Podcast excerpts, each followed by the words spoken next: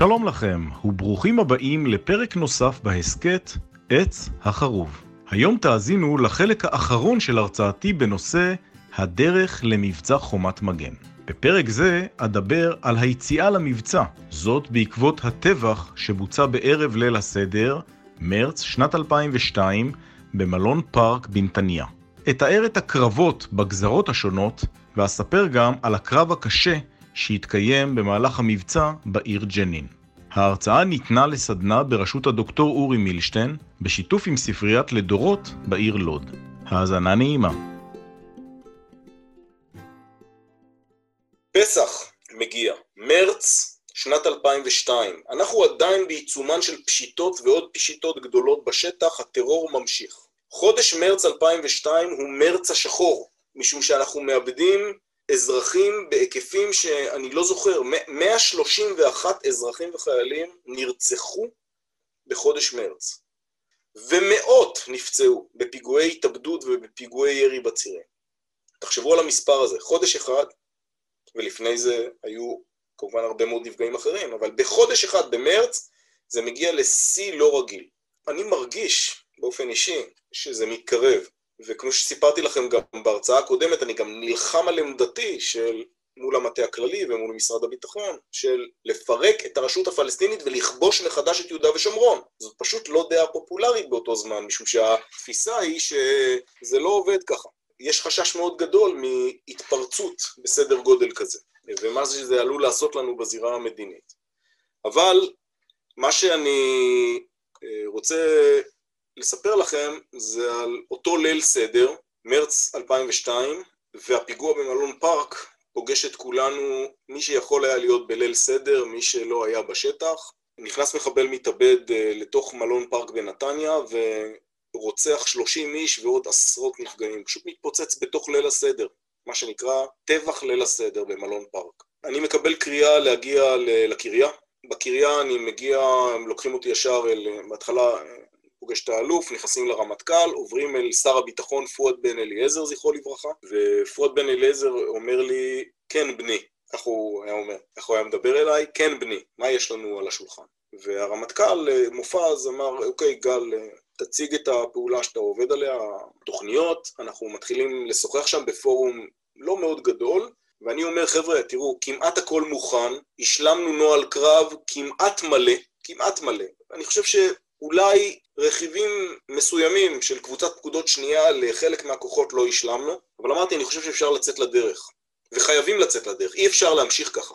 נותנים אוקיי, אומרים צא לדרך, תתחיל להפעיל, אה, תתחיל לקרוא למילואים, אנחנו מתחילים, אומרים לי ברמאללה, ומשם זה יתחיל להתרחב, תקרא בינתיים למילואים. זאת אומרת, אם הסדירים יוצאים לרמאללה עם אוגדת איו"ש, ומשם נמשיך ונתפתח. בדרך לפיקוד המרכז, אתם יודעים, אני דוהר עם החפ"ק שלי על כביש מספר 1, אה, בדרך אל מצודת נחמיה, מפקדת פיקוד המרכז בירושלים, ומוריד כל הדרך פקודות במכשירי הקשר השונים ובטלפונים, ולהזניק את זה, ולהפעיל את הימ"חים האלה, ולקרוא למילואים, וצווי שמונה, ואני מרגיש שזה רגע גדול. אנחנו אחרי שנתיים של טרור. ואני יודע שזהו, אנחנו יוצאים לדרך ואנחנו נכריע את הטרור. בדרך, ממש באזור לטרום, מתקשרת אליי קצינת החמ"ל מחמ"ל הפיקוד ואומרת, המפקד, אנחנו הופכים עכשיו את התוכניות לפקודה, אתם יודעים שיש הבדל בין תוכנית לבין פקודה. אנחנו הופכים את התוכנית לפקודה, ואיך אתה רוצה שיקראו לפקודה? אתה רוצה את אותו שם? שדה אחר? כי זה השם של התוכנית.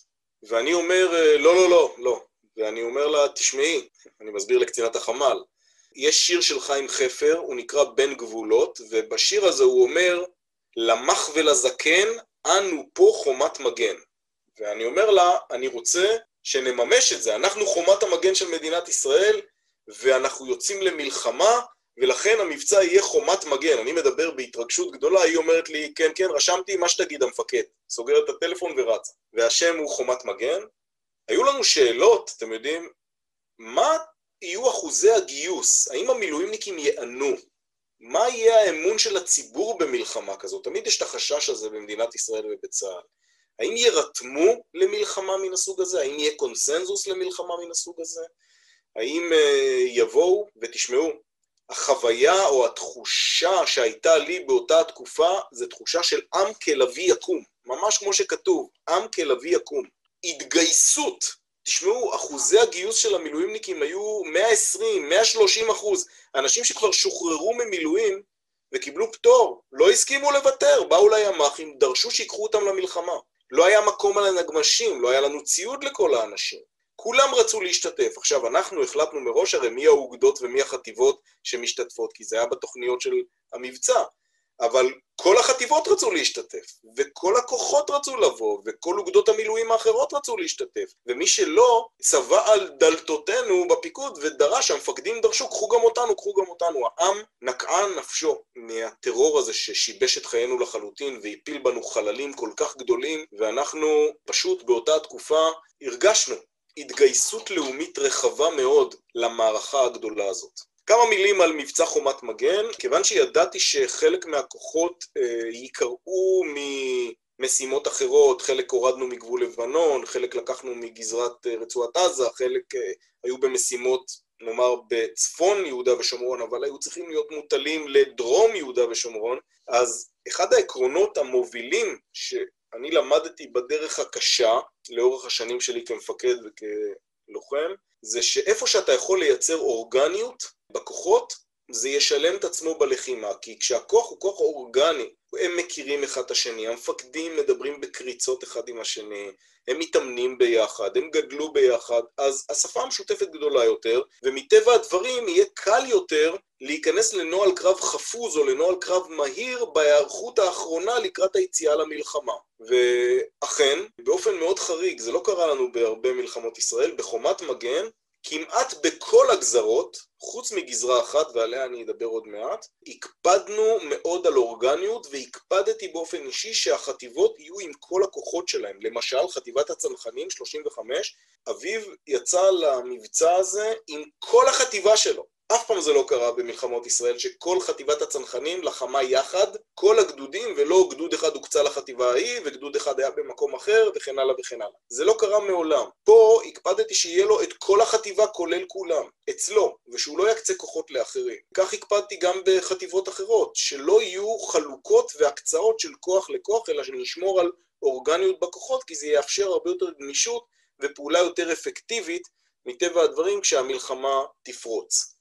הקרבות התחילו אה, כאמור ברמאללה, אה, חטיבת גולני עם כוחות אה, מיוחדים נוספים התחילו לפעול ברמאללה מול בסיסי האויב ברמאללה. המוקטה, שזה הבסיס, מרכז השליטה, מרכז השלטון הפלסטיני, מוקטה ברמאללה כותרה, כוחותינו התחילו לפרוץ לתוך המוקטה החדר היחיד שלא נגענו בו, הקומפלקס היחיד שלא נגענו בו, היה הקומפלקס שבו היה יאסר ערפאת כל התקופה, הוא היה נצור שם חודשים ארוכים מאוד אה, בתוך קומפלקס שאנחנו הולכים ומכרסמים בו וסוגרים עליו מכל הכיוונים, כי לא היה אישור להוריד אותו ולא היה אישור לשבות אותו, אה, אלא להמשיך ולכרסם ולכתר אותו, וככה לאט לאט הרסנו את כל מרכז השלטון הפלסטיני הזה ואת כל מחסני הנשק ומצאנו שם מסמכים חשובים מאוד, והרבה מאוד אמצעי לחימה, וכסף מזומן, והרבה מאוד דברים שהוא השתמש בהם כדי להפעיל את הטרור, כולל תיעוד דוקומנטרי על כך שהוא הפעיל את הטרור. זה התחיל כאמור ברמאללה, ואז משם יצאנו גם אל הפאתים של רמאללה, אל מרחב ביטוניה, ומשם התקדמנו אל שכם, אוגדת איו"ש בפיקודו של גרשון יצחק, האלוף ג'רי, יצאה מרמאללה למרחב שכם והתחילה הפעולה של שלוש חטיבות, חטיבת יפתח, שריון של אורן בן ג'ויה, הוא היה המח"ט, חטיבת גולני עם צ'יקו תמיר, חטיבה 35 הצנחנים עם אביב כוכבי, כל זה תחת פיקוד אוגדת איו"ש, על שכם העיר, הקסבה והמרחב של שכם. כאמור, חטיבה 55, אוגדה 98, יוסי בכר היה מח"ט 55, חטיבת משחררי ירושלים וצולחי התעלה, שפועלת במרחב הכפרי של אזור טול כרם, קלקיליה והשומרון לכיוון סנור וכן הלאה. חטיבה 310 עם אוגדה 720 של עמוס בן אברהם, חטיבה 310 הייתה תחת פיקודו של רמי חכם, שיצאה וכבשה את העיר בית לחם. הרבה מאוד חטיבות, אני לא אזכיר עכשיו את כולם, כי מדובר, כמו שאתם מבינים, בחמש אוגדות ובהרבה מאוד חטיבות וגדודים.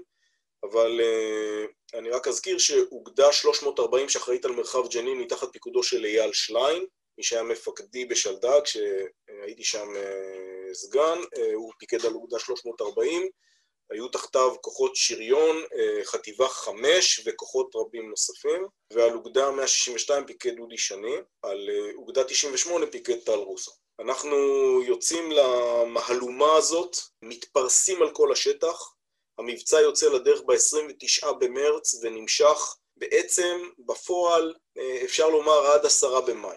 זה בערך חמישה, שישה שבועות של עבודה שיטתית בשטח, של מהלומה על כל השטח, ואני רוצה לתאר לכם שניים, שלושה אירועים שהם אירועים אסטרטגיים בתוך המהלומה הגדולה על כל השטח, שזה מעבר מבית לבית, מקסבה לקסבה, ממחנה פליטים למחנה פליטים, לחימה, קרבות קשים נגד הכוחות החמושים של הפלסטינים, כוח 17, המודיעין הצבאי, המודיעין הכללי, התנזים, ארגוני הטרור, החזית העממית ואחרים, פשוט קרבות, קרבות, עם עשרות ומאות ואלפי חמושים, ורבים מהם נהרגים, נפצעים, נכנעים, כאמור 7,000 שבויים יש לנו, ואני רוצה להיכנס לכמה נקודות כדי שתבינו את המשמעויות האסטרטגיות של חלק מהאירועים האלה. למשל, ברמאללה יש לנו אזור אסטרטגי שזה המוקטעה של ערפאת, כפי שאמרתי לכם, היא נצורה ומקוטרת, כל הזמן עם כוחות מיוחדים סביבה. בבית לחם, הרבה מאוד חמושים בורחים אל תוך כנסיית המולד.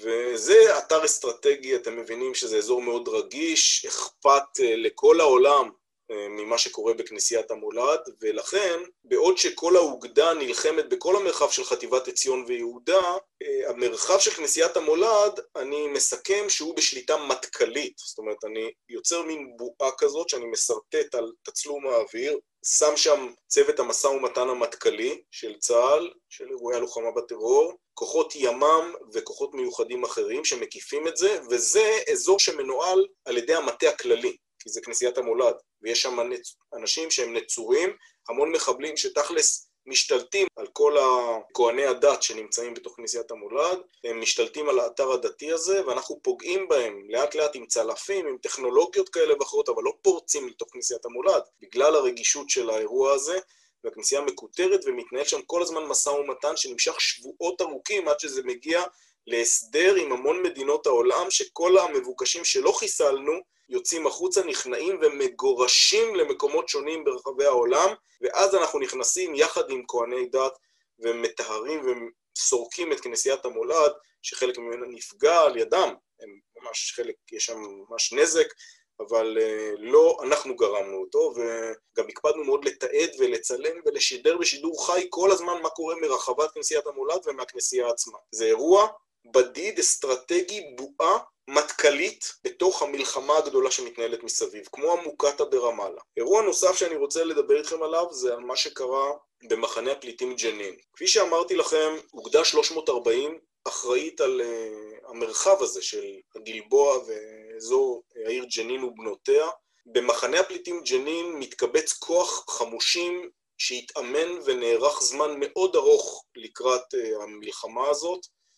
הם ממלכדים את הסמטאות, את הבתים, ממלכדים, אני מתכוון לא אחד, שניים, אני מדבר איתכם על מאות מלכודים ומטענים ובורות יכוש, נערכים ומתכוננים ללחימה הזאת, ואנחנו מטילים לשם את חטיבה חמש, חטיבת המילואים, חי"ר מילואים, תחת פיקודה של אוגדה 340, מתגברים אותה בגדוד סדיר מאוד מנוסה של אופק בוכריס, גדוד 51 של גולני, ומתפתח שם קרב קשה מאוד במחנה הפליטים ג'נין. אנחנו מאבדים שם 23 לוחמים בקרבות האלה, ואנחנו, אה, יש לנו נפגעים, כמובן שבצד השני יש הרבה מאוד נפגעים, אבל אני מספר לכם עכשיו שבאופן חריג במחנה הפליטים ג'נין, הלך לנו הרבה יותר קשה. הקרב התנהל שם מבית לבית, מסמטה לסמטה, עם הרבה מאוד מטעני חבלה, עם הרבה מאוד uh, uh, התעקשות uh, של לחימה uh, שנמשכה הרבה מאוד זמן מסמטה לסמטה, מבית לבית, בשטח בנוי צפוף מאוד, זה מחנה פליטים, ובאחד האירועים המפורסמים של הקרב הזה במחנה הפליטים ג'נין, כוח של חטיבה חמש אה, שלחם בגבורה מבית לבית, אחד הכוחות, אחת המחלקות אה, שנכנסה לתוך מתחם חצר, בעצם מצאה את עצמה מקוטרת תחת אש כבדה מהקומות העליונות והקומות התחתונות. נהרגו לנו שם 13 אה, לוחמים, הפלסטינים חטפו חלק מן הגופות האלה של הלוחמים והתחילו להעלים אותם לתוך קומפלקס אה, בנוי אחר. כאן אני יכול לומר לכם שלא בכל מקום הייתי באופן אישי, כי זה מבצע פיקודי גדול מאוד שקרה בכל רחבי יהודה ושומרון. את הרגע הספציפי הזה הייתי בחפ"ק האלוף וראיתי את, ה, את ההתרחשות הזאת, והיו לנו אה, מזל"טים שהיו מעל זירת ההתרחשות בג'נין, וראינו את הקרב הזה מתרחש והתחלנו להזרים כוחות תגבור. את מי שביקשתי להפעיל מיידית למשימה הזאת זה היה כוח של שייטת 13 עם רם רוטברג, שלימים היה גם מפקד חיל הים. הקומנדו הימי אה, רץ, נכנס במהירות עם כל הכוח שלו אה, לתוך המרחב הזה, סייע גם בפינוי הנפגעים וגם סרק תוך כדי לחימה מבית לבית, מחדר לחדר, עד שהוא איתר גם את הגופות של הלוחמים שלנו שהפלסטינים ניסו לחטוף אותם לצורכי משא ומתן, אה, הגופות שלהם גם הם אותרו והשייטת בהחלט אה, ביצעה שם פעולה באומץ לב אה, והשלימה את הקרב הזה יחד עם חטיבה 5 ויחד עם גדוד 51 של גולני וכוחות נוספים שסייעו לקרב הזה, כולל אה, בפאתים של מחנה הפליטים פעלה גם חטיבת שריון וכוחות רבים נוספים. אבל מה שהכריע את מחנה הפליטים ג'נין בסוף והביא אותם לכניעה הייתה החלטה להציב שתי שורות של דחפורים של יחידת הצמ"ה, ציוד מכני הנדסי הכבד, של אה, כוח ההנדסה של אוגדה 340 ושל יחידת ההנדסה הפיקודית אה, של פיקוד המרכז, שתי שורות של דחפורים, פלקד, צמ"ה, זאת אומרת כוח חימושי שיודע לטפל בדחפורים שנפגעים מאחוריהם, ופשוט התחלנו להניע את הדחפורים האלה לתוך מחנה הפליטים, וכשהדחפורים האלה שבעצם באופן מבוקר ביצעו פעולה מהסוג שחיל האוויר אה, יכול לבצע, רק שפה היינו יכולים לבצע את זה בצורה יותר מדורגת, לנגוח בבתים ולמוטט בתים ממחבלים על יושביהם, כשהיינו בטוחים שאין שם את האזרחים, את הילדים ואת הנשים, כי ממילא ניסו לטפול עלינו, כמו שאתם יודעים, מהסרט ג'נין ג'נין של בקרי, שעשינו טבח במחנה ג'נין. שום טבח. בשלב הזה של הקרב האחרון, אחרי שראיתי את הפעולה של השייטת, כבר הייתי שם בעצמי, אני אומר לכם, הגעתי לעמדת השליטה וראיתי באופן אישי את המהלך של כוחות הדחפורים והכוחות שלנו שסוגרים על מחנה הפליטים וכעבור אה, יום לחימה שבו כוחות ההנדסה שלנו פשוט הורסים את קווי הביצורים ואת קווי הבתים המבוצרים עם המחבלים בית אחר בית, כל המחנה הזה נכנע, הרימו ידיים, זה כבר היה אחרי ימי לחימה ארוכים מאוד, היו להם הרבה מאוד נפגעים, וכמו שאמר אה, מפקד אותו מחנה, אה, המפקד הצבאי של המחנה הזה, נלחמנו בגבורה, אבל מה כבר יכולנו לעשות מול שורות הדחפורים האלה שמתקדמות עלינו והורסות אותנו אחת אחרי השנייה? לא היה שום טבח שם, לא פגענו בחפים מפשע, מאוד נזהרנו לא לפגוע בנשים ובילדים, הם הסתתרו מאחורי הנשים והילדים וניסו לטפול עלינו את עלילת הדם הזאת שלא הייתה ולא נבראה, וכמה טוב גם ש... כעבור כל כך הרבה שנים, 20 שנה, מצא בית המשפט בישראל, אחרי הרבה מאוד ערכאות ודיונים, לשמור על כבודו של צה"ל, כבודם של לוחמי המילואים שלנו, של גיבורי הקרב במחנה הפליטים ג'נין, ולאסור את שידור הסרט הזה, לאסוף את עותקיו ולמנוע ממנו אה, מבקרי להמשיך את השקר הזה ואת עלילת הדם של הטבח שכאילו ביצענו במחנה הפליטים הזה. שזה קורה לנו תוך כדי לחימה, תבינו, הנרטיב של הישראלים טובחים במחנה הפליטים בג'נין, הנרטיב הזה נמשך כל הזמן תוך כדי הלחימה, צריך לנהל אותו גם מול האו"ם ומול כל מיני ארגונים ומול אה, ארגונים, ארגונים בינלאומיים ומול התקשורת שמספרת שאנחנו טובחים בפלסטינים. אנחנו אה, המשכנו להילחם ומוטטנו את אה, קווי ההגנה האחרונים של הכוחות הפלסטינים גם במחנה הפליטים ג'נין. שתי נקודות אחרונות שאני רוצה לומר לכם על דברים שלא עשינו בחומת מגן, ואנחנו משלמים עליהם מחיר גם היום. ואני מצטער שלא עשינו את זה, אבל פה פעלנו בניגוד לתוכניות שהכנו לפני המלחמה. לא פעלנו בחברון באופן של פירוק שיטתי. זאת אומרת, המרחב הכפרי של חברון, פעלו בו כוחות של אוגדה 720, הפעלנו שם יחידות סדיר ומילואים, וסרקנו ופירקנו והלמנו, אבל בתוך העיר חברון, שהיא אנחנו יודעים שיש בה כן צרעות של ארגוני טרור. הייתה החלטה שזה רגיש מדי משום מה, אני לא יודע מה, יש לי כל מיני השערות למה קרה שם, אבל אה, משום מה לא קיבלתי את האישור להפעיל את העוצמה אה, שהפעלנו בכל הערים הפלסטיניות האחרות בחברון. זאת הייתה טעות גדולה, כי אנחנו משלמים על זה מחיר מאוד כבד גם היום. שחברון לא חוותה את החוויה הקשה שחוו כל הערים הפלסטיניות האחרות וכל המרחב הכפרי האחר. המרחב הכפרי חווה גם באזור חברון, אבל העיר עצמה, שהיא באמת פוטנציאל טרור מאוד גדול, לא חוו את זה. טעות אסטרטגית גדולה בעיניי היא שלא הפעלנו את זה במקביל על רצועת עזה, עם עוד שלוש-ארבע אוגדות, או שתיים, או מה שהיה צריך שם. לא הייתי אחראי על עזה, אבל כבר היינו בתוך זה, כבר הלמנו בבסיסי הטרור, כבר הייתה לנו לגיטימציה לפעולה, וההחלטה הייתה שלא עושים את זה גם בעזה. עכשיו, זאת הייתה טעות, אנחנו משלמים על זה מחיר עד עצם היום הזה. נקודה נוספת, יריחו, שהיה לה מין דימוי של עיר בינלאומית כזאת, עם קזינו ועם uh, תיירות וכולי, מיד כשהתחלנו לפרק לגורמים את רמאללה ואת שכם ואת ג'נין ואת קלקיליה ואת טול כרם ואת בית לחם, יריחו הרימה דגל לבן ונכנעה, מראש. פשוט חטיבת הבקעה נכנסה פנימה והעיר נכנעה, מראש. הם בכלל לא נכנסו איתנו ללחימה. והיו שם קרבות קצרים וקטנים מאוד, לא בהיקפים בכלל, לא מתקרב למה שהיה במקומות אחרים. אני רוצה לומר לכם שאנחנו באים הרי לחומת מגן אחרי התקופה הזאת שארבע אמהות, שנים של הקזת הדם בלבנון וההחלטה של ברק לסגת מלבנון, האופן שבו, כמו שאתם זוכרים, אמרתי, מצטלמת הנסיגה שלנו מלבנון, ותחושה שהציבור בישראל עייף ממלחמה, ושאלנו את עצמנו, כמו שאמרתי לכם קודם לכן, האם הציבור והעם והמילואים יתגייסו למלחמה הזאת, ואני אומר לכם, בדרך כלל הציבור בישראל, גם באירועים כמו הקורונה שאנחנו רואים עכשיו, גם באירועים כמו מלחמת לבנון השנייה, גם בצוק איתן, לציבור בישראל יש איזה טבע כזה, לציבור, לתקשורת, למעצבי דעת קהל, יש איזשהו טבע כזה, הלך רוח כזה שנותנים קרדיט ויש סבלנות לנגיד שבעה, עשרה ימים של סולידריות ופטריוטיזם וכולנו מאחורי החיילים וחבילות לחיילים, אבל אחרי זה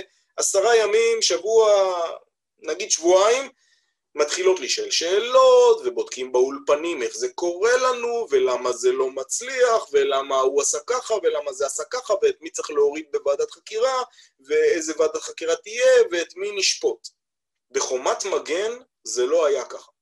העם בישראל, וזה השפיע גם על הלך הרוח של מעצבי דעת הקהל, של גורמים בתקשורת כנראה ואחרים, העם היה עייף מהטרור ורצה להתפוצץ על הפלסטינים, וכמו שאמרתי לכם אתמול, הפלסטינים בטווח הנראה לעין, כיוון שהם בגדו בשלום שכרתנו או ניסינו לכרות בינינו לבינם, כיוון שהם בגדו באמון שלנו כעם וכציבור שהיה מוכן לשלם דמוקרטית, לא כל הציבור רצה בזה, אבל ממשלת ישראל הייתה נכונה לשלם מחירים מאוד מאוד כבדים תמורת השלום עם הפלסטינים. הציבור בישראל, אחרי מה שהם עשו לנו וטבחו בנו ורצחו בנו ו... והרגו ילדים ונשים וגברים באוטובוסים, בפיגועי ירי בקיבוצים, בתוך ישיבות, בירושלים, בתל אביב, בבאר שבע, בעפולה, איפה לא? איפה לא? וגם זה בא לידי ביטוי בצורות מזוויעות של, של טרור שהצטלם כל הזמן, זה כבר מלחמה מתוקשרת מאוד. העם בישראל לא סלח, לא סולח, אני לא יודע מתי יסלח ובצדק, אין מקום לסליחה וכפרה לפלסטינים על הבגידה באמון הזו. ולכן כשאני אומר לנצח תאכל חרב וכמה חשוב שנמשיך לבנות גם את הדור הבא שלנו להילחם על הארץ הזאת ולהגן עליה, אני אומר לכם את זה מתוך ההבנה שבעוד שאסטרטגיית נתניהו, המשך לקיר הברזל ודוקטרינת בגין, שהולכת ובונה חגורת מדינות מתונות עם אותו אינטרס, עם רצון לשגשוג וכלכלה סביבנו, בעוד שהדבר הזה הולך ונבנה, בינינו לבין הפלסטינים נפערה תהום עצומה שבאה לידי ביטוי בהתפוצצות של עם ישראל על הפלסטינים במבצע חומת מגן, עם כלביא יקום. כי לא חווינו כעם וכאומה מעשי רצח המוניים כאלה באופן מצטבר במשך שנתיים ימים והשבתה כזאת של המדינה, שאנחנו בכלל מחפשים שלום והם מבקשים מלחמה. אז הציבור התגייס באופן חסר תקדים. אני רוצה לומר לכם לסיכום השלב של חומת מגן, שבעצם הפלסטינים חוו במבצע חומת מגן, הדור הצעיר של הפלסטינים, שהוא היום נגיד חבר'ה שהם בני נגיד 30 ומעלה, 40, 50, 60, רוב הציבור הפלסטיני, חוו את צה"ל בחילו. הם ראו מה החברה הישראלית מסוגלת לעשות כשהיא מתגייסת למלחמה, כמו במצור שקדם לששת הימים. ובעצם הם חוו בחומת מגן מה קרה בששת הימים להורים שלהם ולסבים שלהם. וחלק ממה שקרה גם ב-48 לאנשים שעשו את כל הנזק הגדול ליישוב הישראלי הקטן שהיה פה במלחמת העצמאות. מה שההורים של הציבור הפלסטיני הזה חוו ב-67 את עוצמת צה"ל שמתפרץ וכובש בשישה ימים את כל המרחב שסביבו, מסיני וירושלים ויהודה ושומרון ובקעת הירדן ורמת הגולן, כאן בחומת מגן רואים הצעירים הפלסטינים, דור שעתידו עוד לפניו, רואים שמה קורה כשהישראלים קמים ויוצאים למלחמה.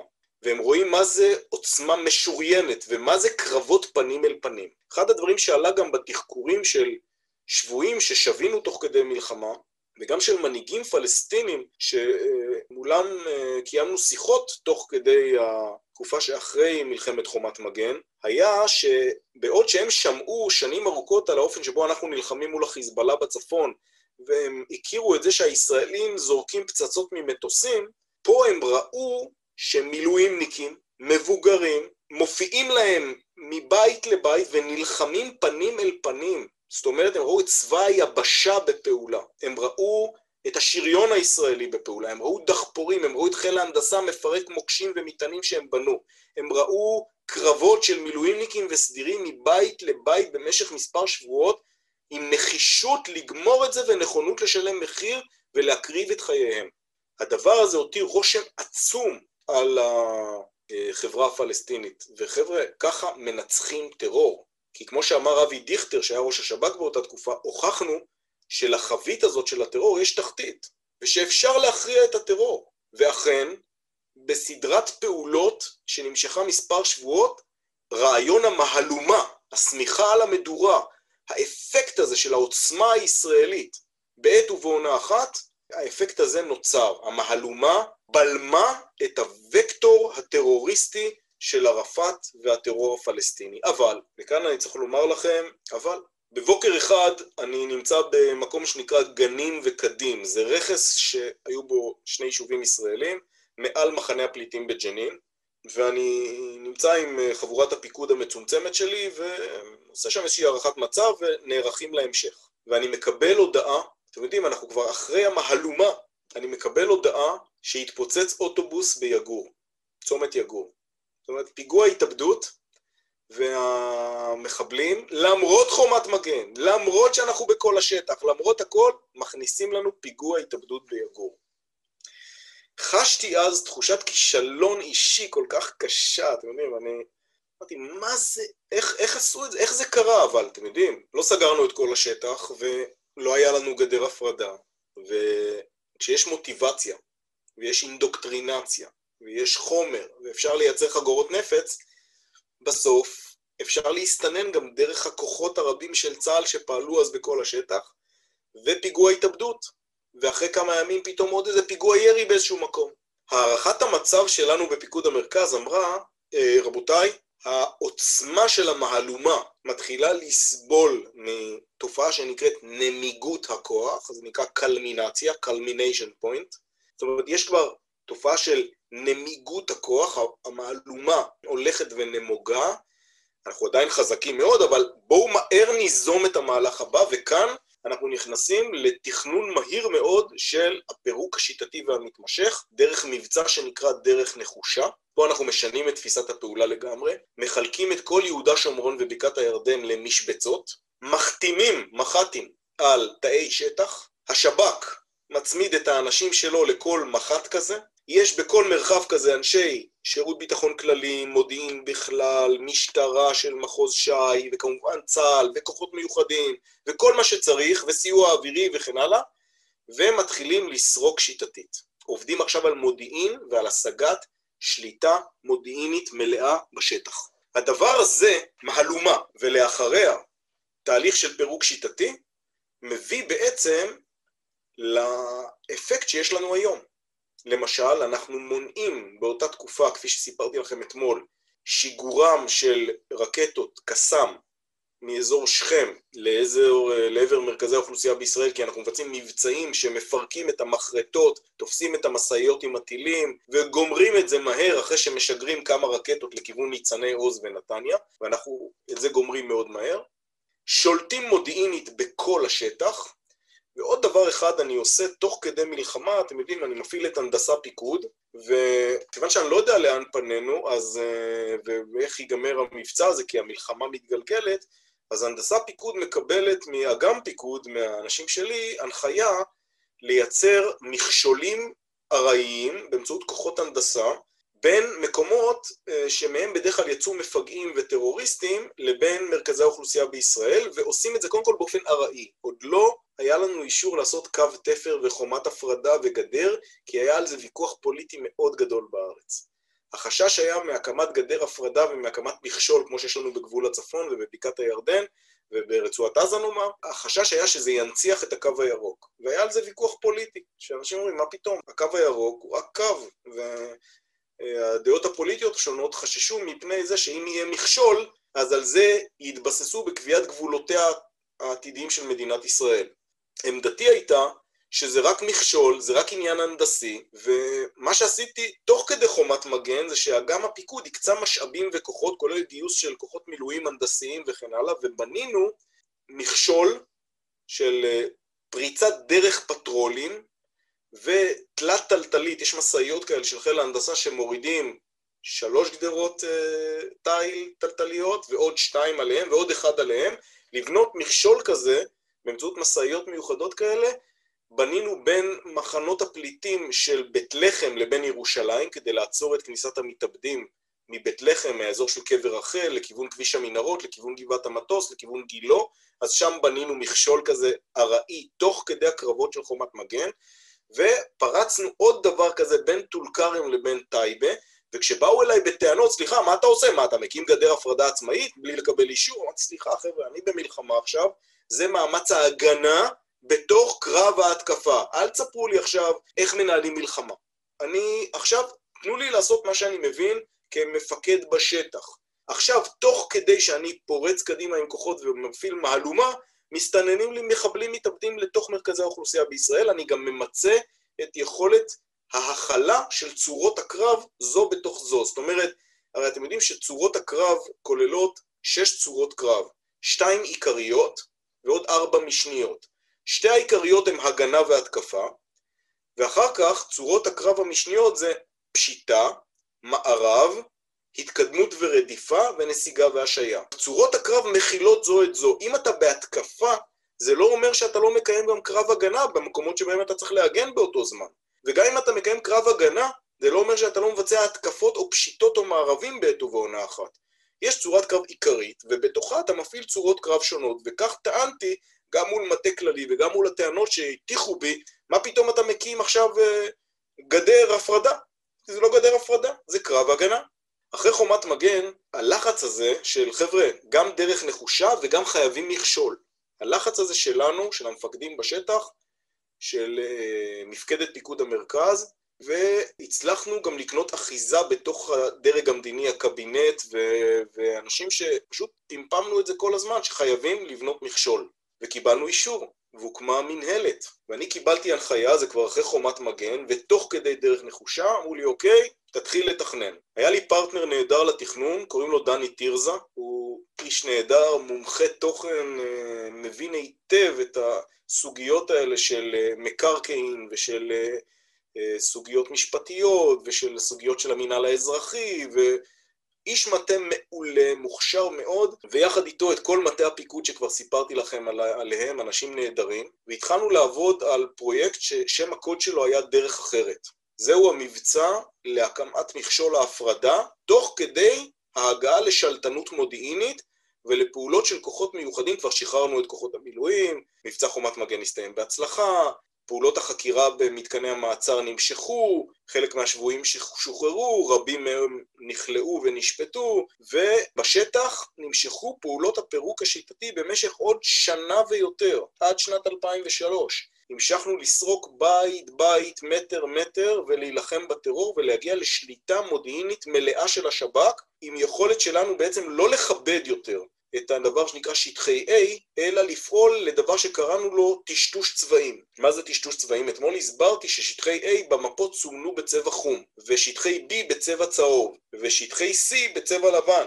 ואנחנו כיבדנו הרי כשעשינו את התהליך של המנהרה אל הסדר הקבע וההכלה והמינוף, כיבדנו את שטחי A כאילו זה מדינה פלסטינית. ממש זה רשות פלסטינית, אז אנחנו לא נכנסים לשם חופשי, כי האחריות הביטחונית והאזרחית היא עליהם. מחומת מגן ואילך אל תוך מבצע דרך נחושה ועד היום, כשאנחנו צריכים להגיע גם בתוך צבע חום, בתוך שטח A, צריכים להגיע למיטה של מישהו ולתלוש אותו מהמיטה לפני שהוא מתפוצץ לנו ברמת גן, אנחנו נגיע לשם. גם ממש עכשיו בשעות האלה, כוחותינו פועלים 24 שעות ביממה עם שירות ביטחון כללי, עם כוחות מיוחדים, מסביב לשעון, בעקבות מדיניות חומת מגן. והתחלנו לעבוד על אה, גדר ההפרדה. להקים את דרך אחרת, את הפרויקט הזה, זה היה אתגר תכנוני מאוד גדול, כי הרעיון היה לעשות דבר ש... אני חושב שהוא הגדול מסוגו בעולם, וגם אפשר לומר המוצלח מסוגו בעולם, עם כל זה שיש בעיות בכל מקום ובכל מכשול הפרדה ובכל מערכת הגנת גבולות, המודל הישראלי הוא מודל מוכר ומוצלח, אתם יכולים לשמוע את הנשיא, נשיא ארה"ב הקודם, דונלד טראמפ, בתקופת הקמפיינים שלו לבחירות, הוא היה אומר, Wall works, ask Israel, זאת אומרת, חומה זה דבר שעובד, הוא התכוון למקסיקו, כן? חומה זה עובד, תשאלו את הישראלים. אז מה שאנחנו עשינו באותה תקופה זה ביצענו תכנון מאוד מאוד יסודי, ותבינו, זה לא בואו נשים דחפור ונקים גדר ונבנה אלמנטים של בטון. קודם כל, הרציונל היה בכלל לא להקים חומה. בעולם קראו לזה The Wall, וקוראים לזה גם עד היום The Wall, אבל חומות יש רק במקומות מאוד ספציפיים, כשלא הייתה לי הברירה, אלא לאשר שם הקמת חומה. למה? כי הייתה שם אש שטוחת מסלול, ירו עלינו. למשל, כשאתם נוסעים על כביש 6 ורואים בדרך צפונה או בדרך דרום, אתם רואים את קלקיליה, נאמר אם אתם בדרך צפונה, אתם רואים את קלקיליה מימינכם. ואתם רואים בקלקיליה ובחלק מטול כרם שיש ממש אלמנטים ענקיים של בטון, שבעצם חוסמים את קשר העין בין קלקיליה לבין כביש 6. אני רוצה שתדעו שזאת לא הייתה התוכנית. כשתכננו את דרך אחרת, וכשהתחלנו את העבודות בקלקיליה, הייתה שם מערכת טכנולוגית עם הרבה מאוד חיישנים מתוחכמים, עם דרך טשטוש, עם גדר מערכת, עם, עם הרבה מאוד אמצעי אה, חישה ותצפית וחמלי תצפית וכן הלאה, אבל פשוט בלילה אחד הפלסטינים ירו אש מקלעים על כביש 6 ופגעו קשה מאוד במשפחה ישראלית, כי הם יכלו. ואז הבנו שעד שנגיע למחבלים, והגענו אליהם, והרגנו ולכדנו, אבל עדיין הפוטנציאל קיים, ואז הסיכום היה שהם מרימים אלמנטים של בטון שם, ושמנו בכל מקום שבו הערכנו שסכנת האש שטוחת המסלול היא גדולה, נרים שם מכשול בטון, משמע נבנה חומה. ובכל מקום שבו אנחנו מעריכים שאין בזה צורך, וככה זה ברוב המקומות, יהיה מכשול מודיעיני ומכשול פיזי שיקשה על אנשים לנוע באופן חופשי, אלא הם יצטרכו להתנקז אל המעברים ואל המחסומים אה, שמבוקרים על ידי אה, רשת, רשות שדות התעופה, וצה"ל וגדודי בודקי המעברים שהקמנו באותה תקופה, וכן הלאה וכן הלאה. זאת אומרת, ההקמה של המכשול הזה הייתה אופרציה מאוד מאוד גדולה, קודם כל היא לוותה בהרבה מאוד אתגרים משפטיים, כי היינו צריכים להשתלט על קרקעות ולהקים עליהם אה, את המכשול. הרבה מאוד פעמים כשאמרו לי, מה אתה עושה? למה אתה מרים פה מכשול? אמרתי, חבר'ה, אם בית המשפט יכריע אחרת, אנחנו נזיז את המכשול, זה בר הזזה. קודם כל בואו נחסום את הטרור, וקיבלו את זה. אבל הרבה פעמים נאלצנו באמת להזיז את המכשול לכאן ולשם, כיוון שהיו הכרעות משפטיות שונות על פי החוק. יש עוד סוגיות מאוד מעניינות, כיוון שאתגר אה, של בנייה של מכשול קו התפר, שהוא כ-1400 קילומטר, תחשבו, זה מנחל בזק בגלבוע ועד מצדות יהודה באזור ערד, בקעת ערד, זה מכשול עצום, וזה כולל את עוטף ירושלים, וזה כולל אה, הרבה מאוד פרויקטים של הגנה על גושי ההתיישבות, זו אופרציה ענקית, מאוד גדולה, והייתה מעורבת בזה גם פעולה הנדסית, תכנון הנדסי, גם פעולה משפטית, גם הרבה מאוד מיטב הגודיז של הטכנולוגיה הישראלית הוכנסו לתוך הפרויקט הזה של דרך אחרת, וגם הרבה מאוד סוגיות מעניינות, שאני רק רוצה לספר לכם על אנקדוטה אחת, שישבתי באחד מבסיסי המודיעין כדי לתכנן מיקומם של חיישנים מודיעיניים מסוימים כחלק מהפרויקט הזה, ואז uh, הגיעה אליי תלונה של uh, ארגוני טבע וסביבה, שהחומה הזאת והגדר הזאת, גם אם אתה בונה רק גדר, אז התשתית של הבסיס של הגדר הוא בטון, יוצר מצב שבו משפחות שלמות של בעלי חיים, שלא לדבר על מה שאנחנו עושים, כאילו מבחינת ארגונים של זכויות אדם, שטענו שאנחנו מפרידים בין משפחות פלסטיניות, שהיו פה בעיות לא פשוטות להתמודד איתן, היו אפילו טענות של זה, אנחנו מפרידים משפחות של בעלי חיים, משפחות של אה, תנים ושועלים ודורבנים וקיפודים ונחשים ומה לא, ואחד הדברים שמצאנו, אפילו בתוך, תראו מה זה ירידה לפרטים, אם אתם שמים לב, כשאתם, אם יצא לכם לנסוע לאורך המכשול הזה של דרך אחרת, אתם תראו שיש חורים בגדלים כאלה שלמיטב הבנתי מחבל לא יכול לעבור דרכם, אבל כן דורבן או קיפוד או שועל יכול לעבור דרכם מצד לצד, כדי שלא חלילה נפגע במשפחות השועלים, ושנוכל לשמר גם ערכים של טבע ושל סביבה. היו סוגיות שקשורות לניקוז, למים, לאקולוגיה, לסורגים שהיינו צריכים לפתוח ולסגור, ועד היום אנחנו מרימים אותם בחורף וסוגרים אותם וצריכים לשמור על זה, כי אפשר להסתנן דרכם. אתגרים גדולים מאוד שנבעו מהפרויקט הזה של דרך אחרת, והקומבינציה הזאת בין מכשול, חכם, אה, הגנת גבולות, בקרת גבולות, מעברי גבולות ומהלומה, שאחריה בא פירוק שיטתי, שלטנות מודיעינית והגעה אל כל בית ובית, מיטה ומיטה, מעבדת חבלה אחרי מעבדת חבלה, ולחימה נחושה בטרור יום-יום, שנמשכת גם בעצם בימים האלה, היא מיטב בנותינו ובנינו, כי הקמנו גדוד איסוף מיוחד ליהודה ושומרון, והרמנו חמלי איסוף מרשימים מאוד בקנה מידה שאנחנו מאוד, מאוד גאים בזה, זה, זה באמת עוצמת הטכנולוגיה הישראלית שמופעלת על ידי הטובות והטובים בבנותינו ובנינו ששומרים על מדינת ישראל מסביב לשעון 24/7 והדבר הזה הביא שקט למדינת ישראל. הכל מתחיל בביטחון.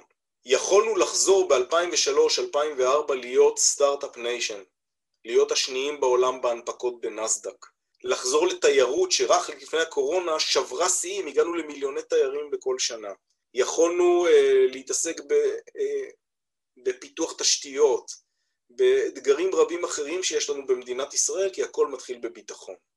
וכשהכרענו את הטרור הפלסטיני ונתנו בזה דוגמה לכל העולם, ולימדנו הרבה מאוד צבאות שהגיעו אלינו, משלחות באמת מכל העולם, לראות אה, מה אנחנו עושים ואיך אנחנו עושים, וגם עזרנו הרבה מאוד לבעלות בריתנו, בעיקר לאמריקאים, והרבה מאוד מהידע שלנו שצברנו ולמדנו, הם בסקרנות גדולה ראו איך אנחנו נלחמים בשטחים בנויים, ואיך נלחמים בתמרון סלקטיבי, ואיך מפעילים הנדסה עם חי"ר ועם שריון ועם נ"ט, ואיך מפעילים אוויר באופן אה, מדויק, ולמדו מאיתנו אה, הרבה מאוד דברים. אנחנו פיתחנו את תורת הסיכולים הממוקדים כדי להרוג רוצחים לפני שהם ירצחו אותנו, הרבה דברים אה, שהיו לנו אה, עוד כשפיתחנו את ה-RMA, את המהפכה בעניינים הצבאיים שלנו, שעליה סיפרתי לכם בהרצאה אחרת, הרבה דברים הצלחנו ליישם במערכה נגד הטרור ובהגנתה של מדינת ישראל.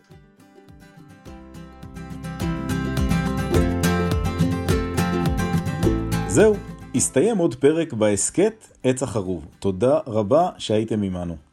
מוזמנות, מוזמנים לעקוב אחריי. גל הירש בפייסבוק, בטוויטר, באינסטגרם, ביוטיוב, וכמובן גם בפודקאסט, בהסכת הזה, עץ החרוב. ניפגש בפרקים הבאים. להתראות.